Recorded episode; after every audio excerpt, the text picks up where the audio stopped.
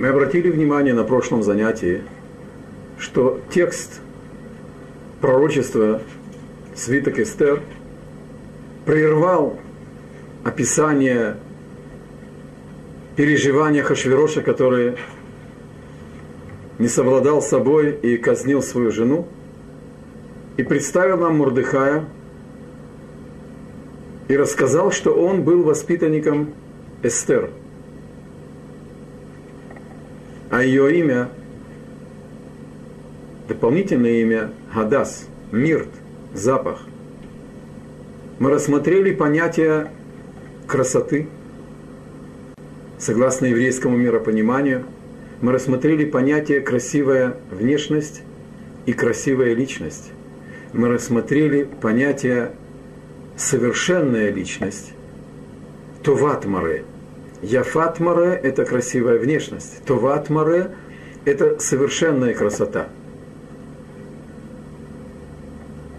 И об Эстер сказано немножко иначе, чем о ее праматери Рахели. У Рахели сказано Яфат Тоар в Яфат Маре. Красивая личность и красивая внешность. У Эстер сказано Туват Маре. Совершенная красота. Совершенная красота. Внешность ее была совершенной. Обратите внимание, что именно сыновья Рахели, они имеют особую роль в жизни, в истории еврейского народа. И Йосеф, 17-летний юноша,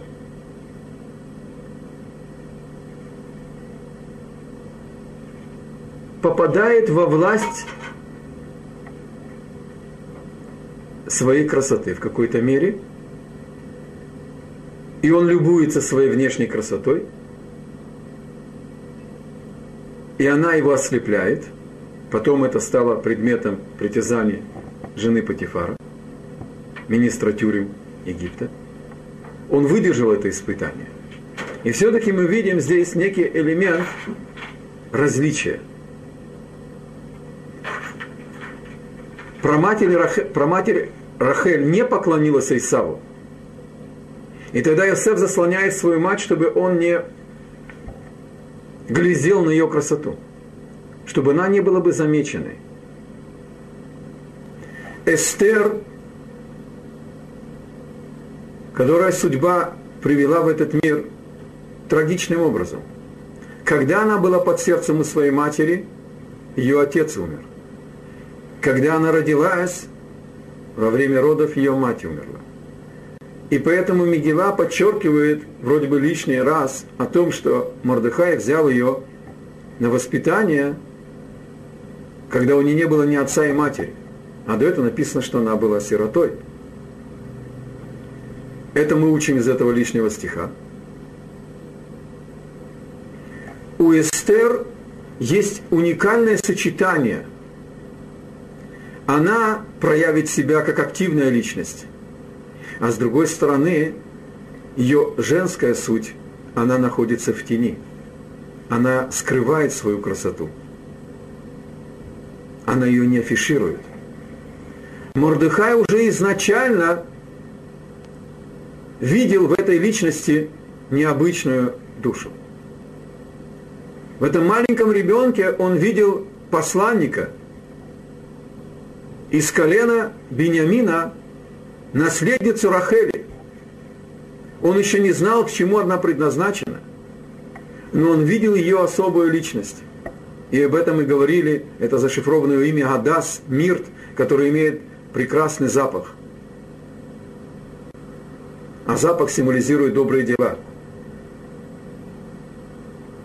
Продолжим немного по тексту Мигилы. И сказано, что был объявлен конкурс красоты, заскучал Хашвирош, ему предложили его прислуги, мудрецов он уже разогнал, и нашли силой, взяли и привели Эстер участвовать в этом конкурсе.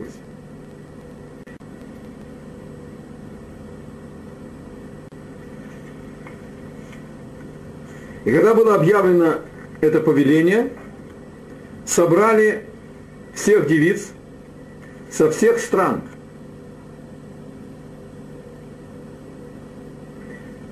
Все прятали своих дочерей. Они понимали, что кандидатом может быть только одна. Но каждая должна была войти к царю, чтобы он решил, кто ему подходит. И, понятно, прийти не на простой визит, а ночью. И для этого готовили их там полгода в маслах, и притираниях, и благовониях. И никто не хотел так поступаться чести своей дочери. Мы с вами коснулись значимости личности царя на прошлом уроке. Я привел вам пример, что когда Давид, который убегал от преследования царя Шауля, который подозревал его, что он покушается на царский трон, спрятался в пещере, и он стоял за спиной у царя Шауля, и он обрезал уголок его мантии, чтобы потом, если будет пойман, привести это как свидетельство своего своей преданности, своей лояльности царю Шаулю, показать, что он был по отношению к нему, так сказать, нарастание меча и отрезал только уголок его мантии. И несмотря на эти соображения, которые были спасением своей жизни, Давид спасал свою жизнь. Отменяются многие законы в Торе, чтобы человек спас свою жизнь, потому что жизнь человека – это абсолютная ценность. А Тора это только лишь инструкция, как пользоваться миром. Заповеди для человека, а не человек для заповеди. И все-таки реально он ранил честь царя. И мера за меру одежда не грела царя Давида, то есть его тело не грело его, потому что одежда просто сохраняет тепло, которое распространяет тело. И тогда стали искать по всей стране девушку, девственницу, красивую, которая была бы ему живой грелкой, чтобы она могла бы согреть постель царя Давида, и искали по всей стране, и говорит Мидраш, что все жители не скрывали своих дочерей. Они знали, что царь Давид не собирается никого обижать. Просто для статуса царя нужна и красота, и праведность. И царь Давид, когда выбрали самую красивую девушку Авишак, и она лежала около царя, чтобы его согреть, он не тронул ее – мы упоминали, что царь Ахашвирош пытается удовлетворить свой комплекс неполноценности подражанием еврейским царям. И здесь это подражание не удалось. Наш отец перестройки казнит свою ближайшую спутницу жизни, свою жену, потому что она отказалась выполнить его самосбродство – где здесь о выполнении чаяний людей?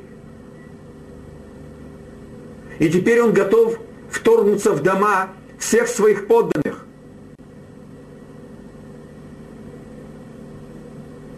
Вломиться в сады и обломать их, чтобы найти что-то, то, что ему хочется.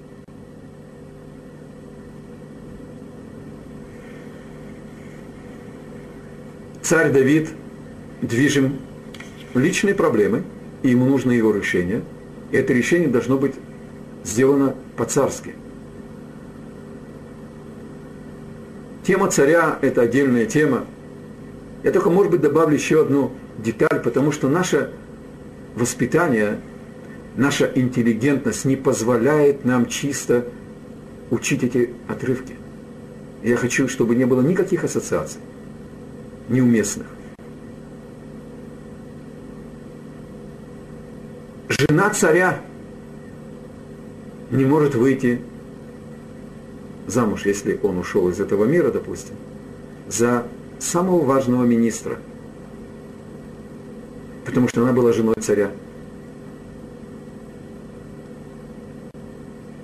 Есть особые требования к царю, и есть особые требования ко всему, что ему служит.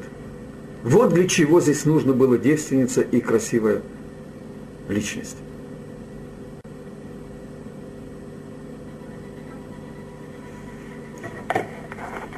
Итак, Эстер, она упомянута как совершенная красота. Ее красота не была активной. Это было ее достоинство. Это была ее особенность. Она была взята силой, попала в эту золотую клетку, и она отказывается от каких-либо усилий, чтобы завоевать сердце Хашвироша. Она принимает свою судьбу без ропота. Она не рвет на голове волосы с вопросами «за что мне?», «почему мне?», «почему мне не повезло?», «и что же со мной будет?». Воспитанница Мордыхая, она в новой ситуации – в трагичной ситуации, ситуации неведомой, полной, так сказать, напряжения и неясности. Она собирает все свои еврейские силы и продолжает себя вести сдержанно, с достоинством, и ожидает, что Бог ей покажет, что нужно делать дальше.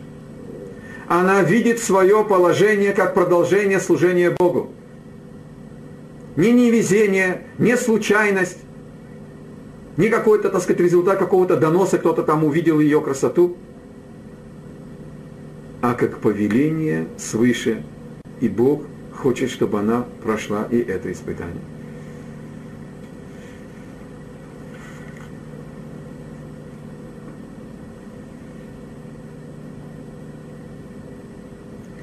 И сказано, что она была взята под надзором Гая, царский дом, и понравилось этому Евнуху Эстер, и снискала на его расположение. И поспешил он доставить ей предпирание и выдать ей часть яств, предназначенных ей, и представить к ней из царского дома семерых девиц, достойных ее, и перевел он ее и значит, этих девиц в лучшее помещение в женском доме. Даже этот Евнух почувствовал, что перед ним необычная личность. Он увидел царственное величие, спокойствие, внутренняя собранность. Это лишь взгляд души, которая живет верой.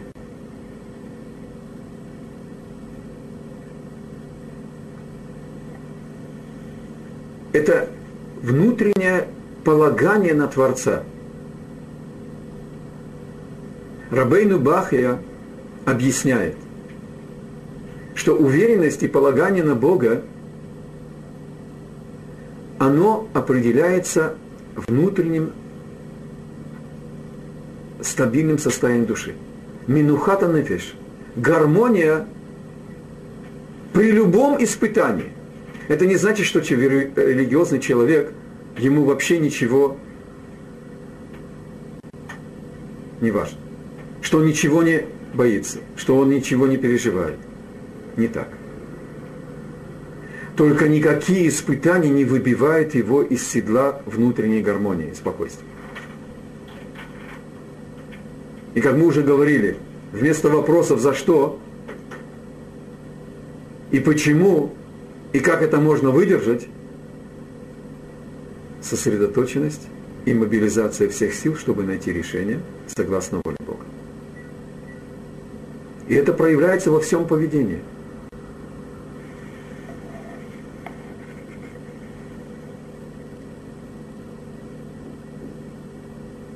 Даже когда мы шли в последний, по последней стезе во время второй катастрофы, катастрофы Второй мировой войны, у немцев и Махшмам был порядок. Ботинки влево, одежду вправо. Золотые протезы вынимались раньше. И была яма для мужчин, яма для женщин и яма для детей.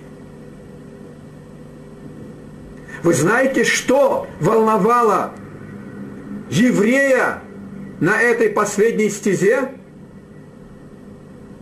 Оказавшись перед пасню этой бездны, они обратились к своему учителю и спросили Равина, можно ли так сказать исповедь Шма Исраэль? Вот что волновало евреев в последний момент. Как передать свою душу Богу?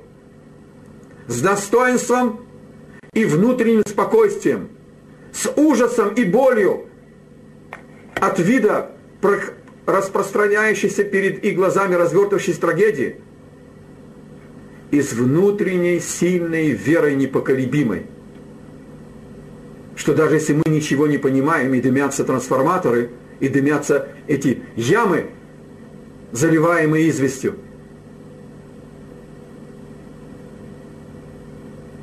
это не ломает веры. Просто человеческий умишка не понимает божественного замысла.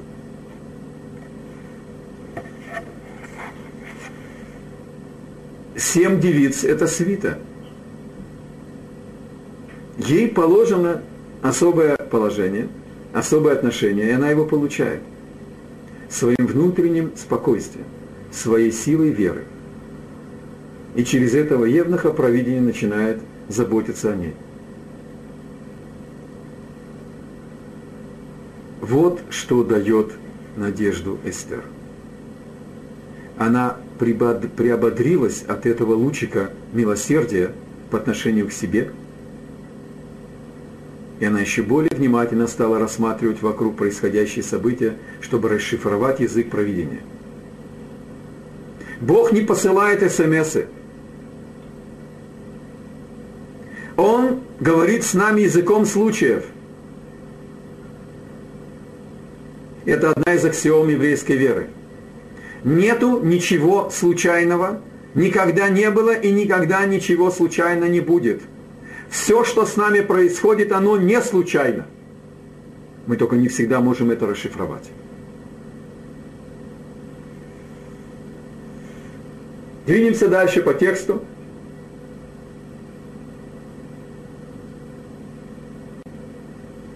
Когда ее спрашивали, какого народа, не рассказывала Эстер о народе своем, ни о происхождении своем, потому что Мордыхай велел ей, чтобы она не рассказывала.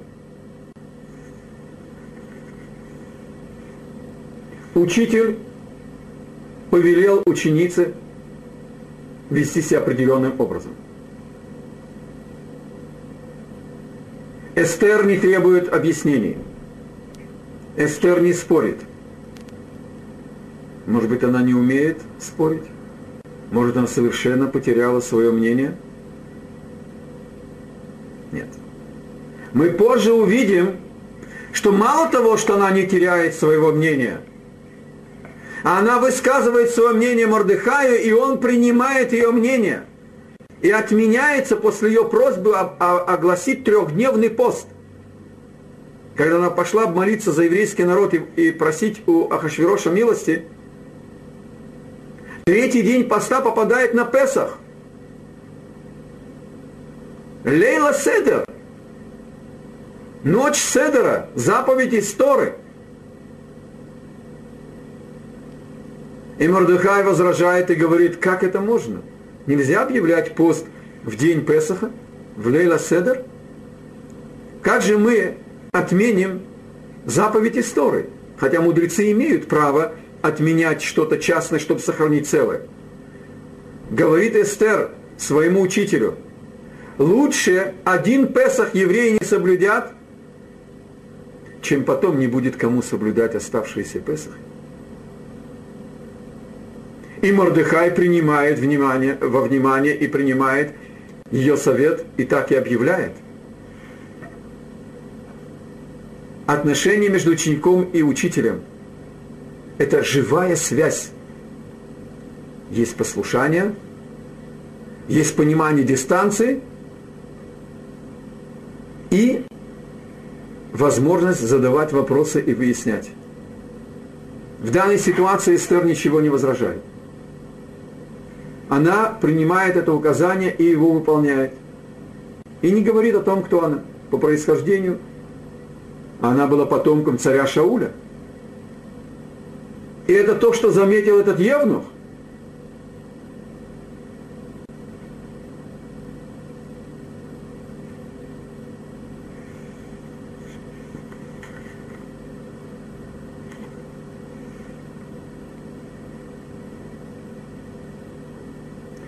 И каждый день Мордыхай прохаживался перед двором женского дома, чтобы узнать о здоровье Эстер, о том, что с ней делается.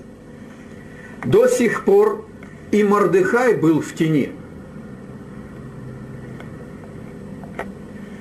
Мордыхай живет осмысленным служением, и все, что с ним случается, расшифровывает как указание провидения – он свидетель трагедии, когда родилась эта уникальная душа Эстер и оказалась с первого же дня своей жизни без родителей. Он берет ее на попечительство, воспитывает ее. По одному из комментариев он потом женится на ней. И он идет вместе с ней в изгнание и присоединяется к своему народу добровольно. Его не взяли в изгнание первое. Когда Царь Кир, мы с вами это учили на первых занятиях, разрешает евреям по воле Бога вернуться в Иерусалим и строить храм, он из первых возвращается. Когда снова беда, которую накликали наше само, мужество, самопожертвованность, мы не сдались военному, так сказать, нападению и угрозам, и ножам, и мечам, и продолжали строить храм. Тогда был написан донос – Тогда Мордыхай идет быть адвокатом, и так он появляется в Сузах. Но придя в Сузы, он выжидал, когда Бог ему даст понять, что делать дальше. И он был в тени. Когда происходит эта трагическая ситуация, и арестовывают Эстер, еврейскую женщину, пророчицу, праведницу – потомка царя Шауля берут в горе на конкурс красоты. Мордыхаю стало ясно, что это и наступил час, ради которого они и находятся здесь. Бог связывает с этой душой, с Эстер, какое-то невероятное спасение какую-то невероятную помощь. Он понимает, что евреи не поехали строить храм. Помните, было несколько миллионов, когда Кир разрешил вернуться, а вернулись 42 тысячи. Он понимает, что мы изменили свои самобытности, изменили Иерусалиму. И поэтому второй храм был приостановлен в своем строительстве. Да, это Аман задумал, это письмо было дано с места, и э, Вашти участвовала в этом. Но первопричина это в поведении евреев – Евреям было безразлично связь с Иерусалимом. Они не испытывали потери храма. И устроенность, и комфорт, и знание языка, и должности, и успех, и пенсия – это было достаточно. И они остались в изгнании. И поэтому Мордыхай выходит из тени и очень скоро стал одним из советников – Ахашвироша, чтобы иметь возможность быть в контакте с, с Эстер. Иначе простолюдина просто так не подпустят к царскому дворцу.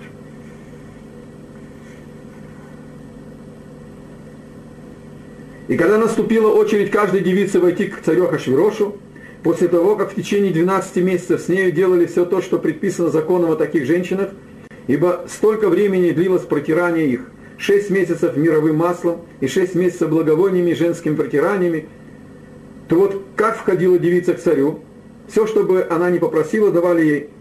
Что бы она не могла бы привести с собой из женского дома в дом царя, пожалуйста, любые украшения, любые, так сказать, дополнительные элементы привлекательности было ей представлено. Вечером она входила, а утром выходила в другой женский дом под надзор другого евнуха. Стража наложниц больше еще не входила на царю, разве только если царь пожелал ее тогда еще раз вызвать по имени. Когда пришла очередь Эстер, дочери Авихаиля, дяди Мордыхая, который взял ее в себе в дочери идти к царю, мы уже все это знаем. Мы знаем родословную Эстер. Только первый раз сказано Эста об Эстер Бад-Додо. Дочка дяди Мордыхая. Или, говорит комментарий, в песне песни Доди – это возлюбленный. Дот – это дядя. Но Дот – это еще возлюбленный. Там представлена Эстер как ученица Мордыхая, как его жена. Здесь нам добавляет Мегилат Эстер, что она, в общем-то, из колена, из колена Беньямина.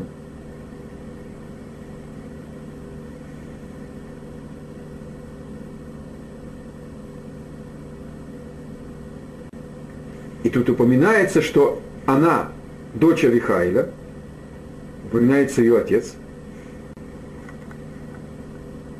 который взял в себе в дочери, значит, это Мордыхай, идти к царю, когда ей пришла ее очередь идти к царю, то не просила ничего, кроме того, о чем он сказал ей Эйгай, царский евнух, стражон. Зачем нам напомнили еще раз ее происхождение? Объяснить, что личность женщины формируется в том доме, в той семье, где она воспитана.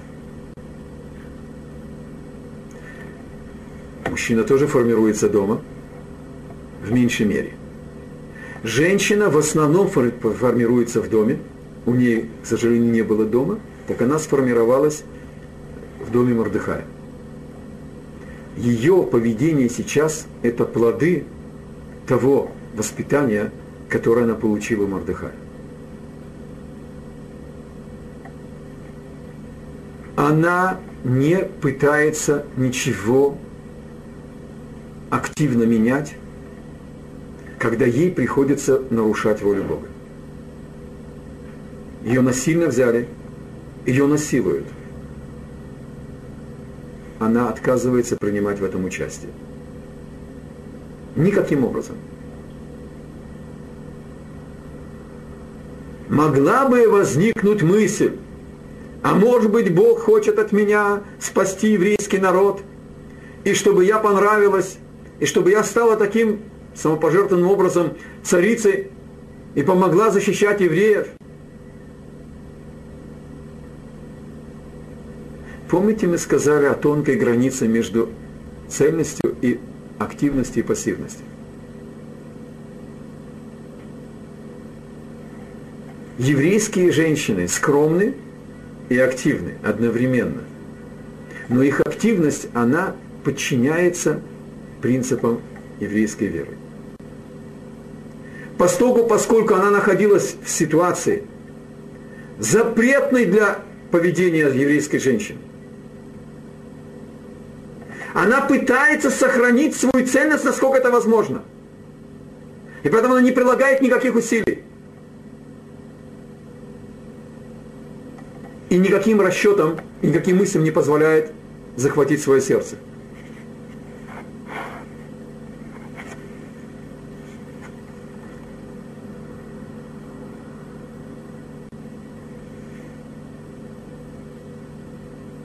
И понравилась Эстер всем видевшим ее.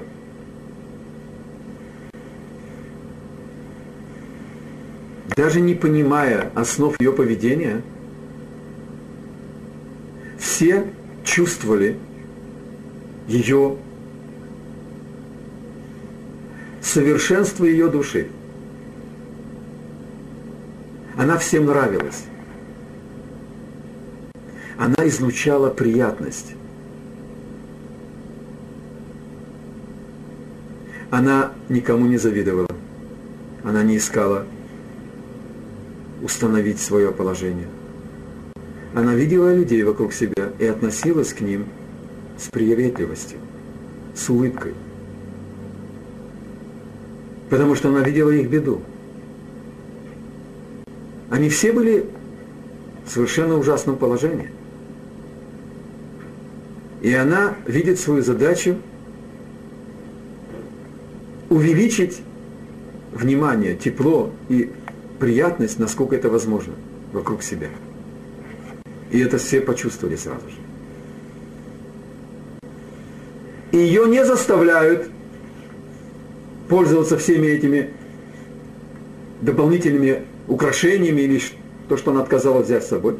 И взята была Эстер к царю Хашвирошу в царский дом в десятом месяце, то есть в месяце Тевет, на седьмом году его царствования. Была взята силой, а не пошла сама. И появляется дата. Седьмой год царствования Хашвироша. Изучение Торы требует навыков держать текст перед собой и обращать внимание на параллельные элементы. Как начинается Мегилат Эстер? Там тоже упомянута дата. Написано, третий год царствования своего устроил он пир, Ахашвирош. Итак, запомните, пожалуйста, третий год царствования Ахашвироша, дикий пир, как мы выяснили, пир похороны Иерусалима устроил,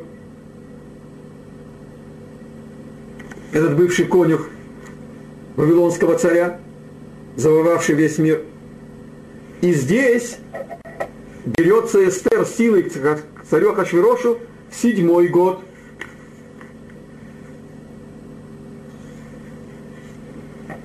Обратите внимание на эту деталь, и мы ее рассмотрим позже.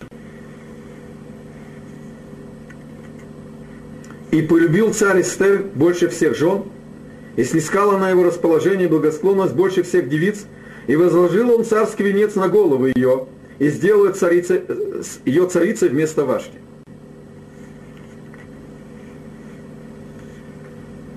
Больше титул царица с именем Вашки не встречается. Не может себе позволить Ахашвирош упомянуть этот титул рядом с именем этой женщины. Слишком больно. Не потому, что он раскаялся, не потому, что он думает, что он был прав. Нет. Он не может себе позволить напомнить свой комплекс неполноценности, раз будоражить. И поэтому вашти, здесь говорится просто вашти.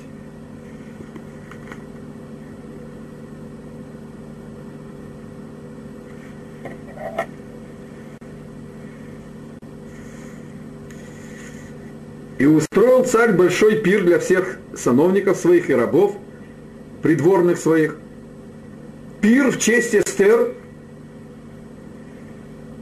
и облегчил налоги областям, есть всем захваченным странам, и раздал дары царской щедростью. Это краткий конспект пророчества, которое Бог открыл Мордыхаю и Эстер – и мы с вами уже об этом говорили. Здесь это только шифр. Краткая концентрация информации. Причем здесь налоги? Хорошо, пир в честь новой царицы. Это понятно. Ахашвирош открыл перед собой величие души Эстер. И снова у него защемило в сердце Вдруг он испугался. какого рода, чья дочь она. А Эстер отказывает, отвечать, отказывается отвечать. Потому что Мордыхай сказал мне сообщать своего происхождения. Вчера этот сумасброд, когда его жена отказала ему в его прихоти, он ее казнил. И Эстер знает эти стороны его характера. И казалось бы, какая мелочь. А рискуешь головой. Она откладывает в сторону логику, она откладывает в сторону инстинкт самосохранения и полагается на своего учителя Мордыхая. И она не открывает своего происхождения, не то, что она еврейка, не то, что она из царского рода. Тогда Хашвирош идет на хитрость. Он говорит, моя дорогая, я в честь нашей свадьбы хочу снять налоги. Если ты мне скажешь, какой твой народ, я ему дам дополнительное облегчение налогов. Эстер не поддается на уговоры и не объясняет. Он говорит, как же, ты не заботишься о своем народе? Я могу его лишить, освободить его от массах носа, от налогов. Эстер отказывается. Тогда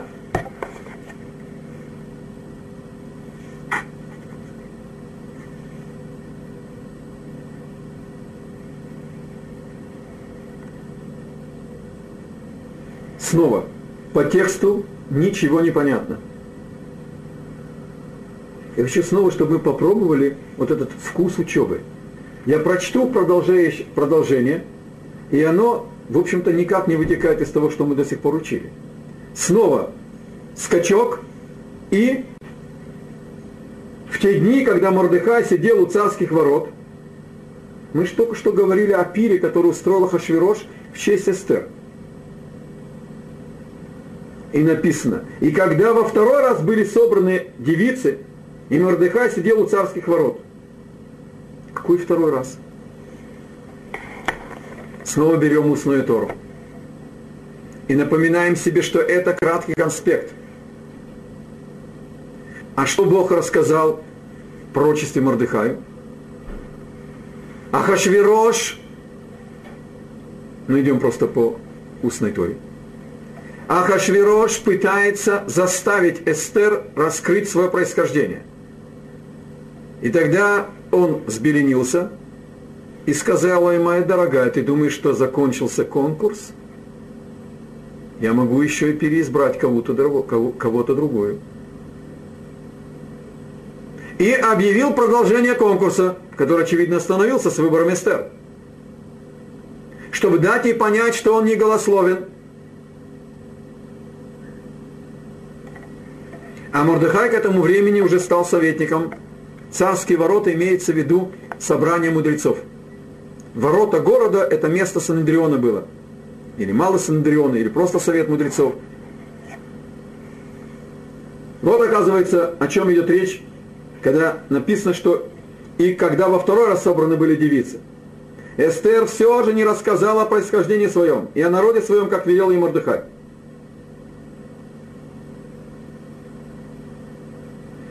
И слово Мордыха Эстер выполняла так же, как тогда, когда была у него на воспитании.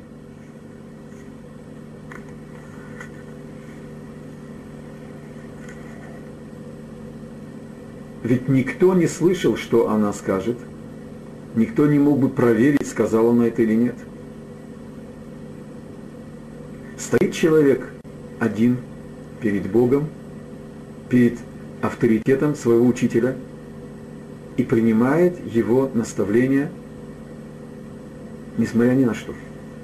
Вот почему здесь подчеркивает Мигела еще раз, что она продолжает выполнять указания Мордыхая так же, когда она у него была перед ним.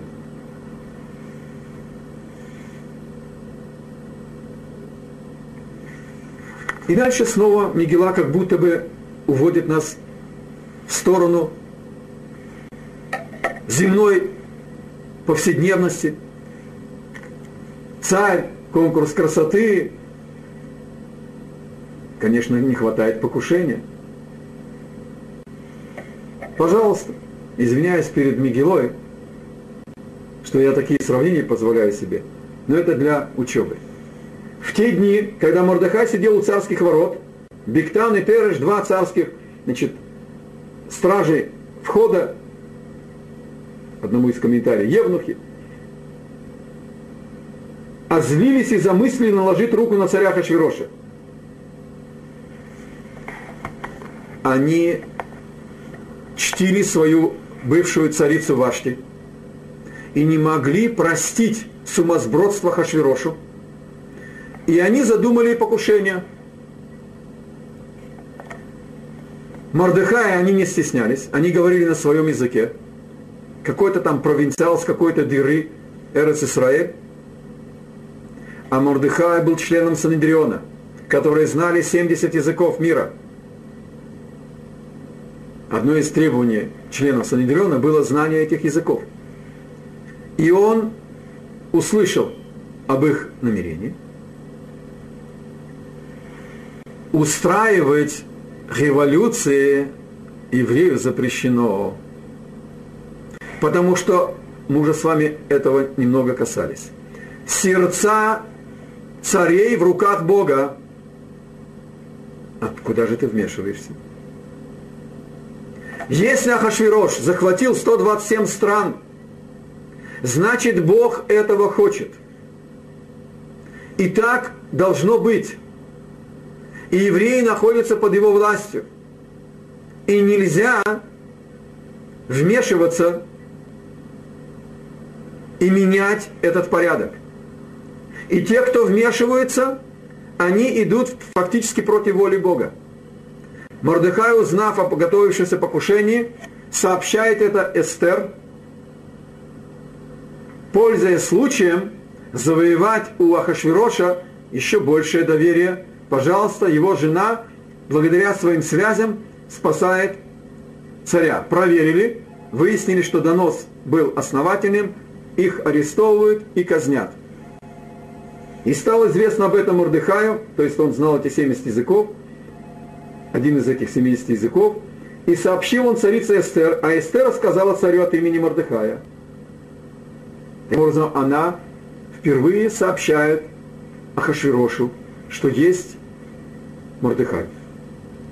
И расследовано было это дело, и обнаружено, что это так, и повесили тех обоих на деревья. И вписано было это на глазах у царя в книгу летописи. В книгу летописи персидских царей было записано сообщение, что произошло, кто покушался, кто спас царя. Было записано, но не более того. Ни слова о благодарности. А Хашвирош забыл поблагодарить Мордыхая.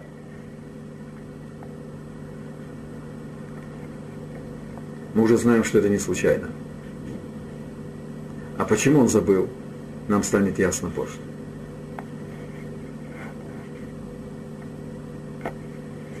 После этих событий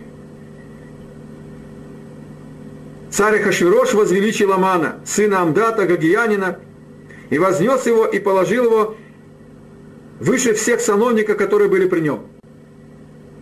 Выражение Ахара Дварима Эле после этих событий в Танахе означает, что завершился какой-то период, какой-то, какая-то часть событий, и теперь начинается новая часть, новая ветвь спирали. Какой-то новый период. Он может быть положительным, он может быть и отрицательным. Но всегда он подводит итог предыдущих событий, предыдущим событиям и открывает новую страницу. Что же произошло? наш отец перестройки испугался этого заговора. А что было бы, если бы не Мордухай? И вся его открытость, и близость к народу испарилась, он устанавливает новый порядок, что к нему никто не может войти без его приглашения. Он построил в своем дворце что-то вроде веранды, из которой он мог видеть, кто приходит к нему, еще в Нижнем дворе. И когда к нему приходил кто-то без приглашения – этот человек рисковал головой. По новому порядку Хашвирош, глядя на него, если он решал, что он достоин быть принятым, он в его направлении направлял царский скипетр, и того оставляли в живых и впускали. Если нет, если человек дерзил прийти без приглашения, он мог не протянуть в его направлении скипетр, и его просто казнили без разговоров. Потому что это было рассчитано как дерзость. Так решил Ахашвирош защитить себя от возможных покушений. Но надо было управлять делами государства. И тогда он находит преданного слугу Амана. И тут Тора нам открывает и родословную Амана. Лявдиль проведем различие. У Мордыхая упомянуто его родословное. Еще один, одно ли, одна линия различия у Эстер и теперь Аман. Итак, он потомок Амдаты, Агагиянина. То есть, Аман –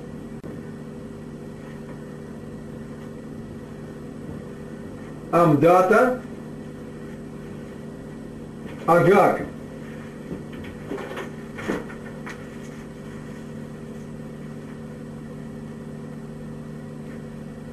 Агаг – это и царь,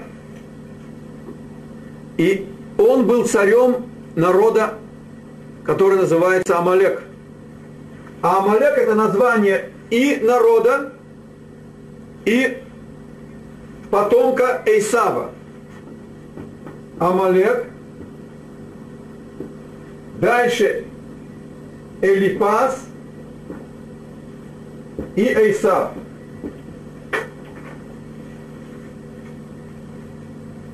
То есть, оказывается, Аман представлен в Мигеле как потомок Исава.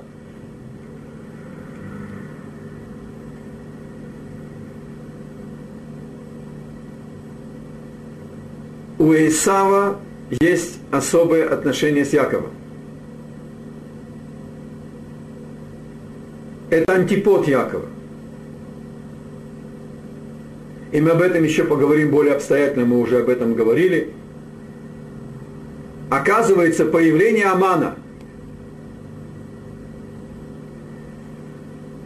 в статусе второго после Ахашвироша человека в империи –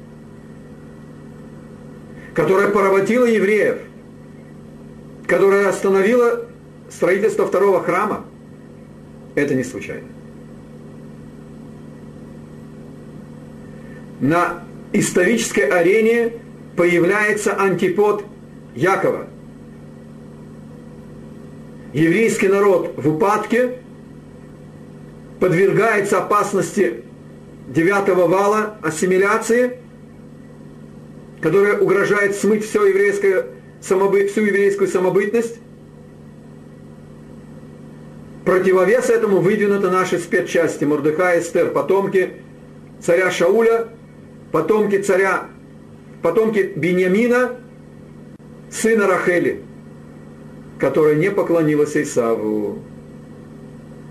Это начало, это Рахель, это Яков – дом Якова и дом Рахели против Исава. А теперь против Амана Мордыхай и Эстер. Это тоже дом Якова. Воспитание жизненная кредо, вера против другого жизненного пути, другого креда. Два мировоззрения сталкиваются в этих событиях.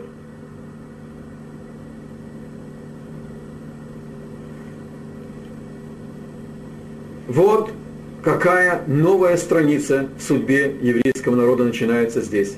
И поэтому она предваряется выражением «и было после этих событий». Мы продолжим наш урок в следующий раз.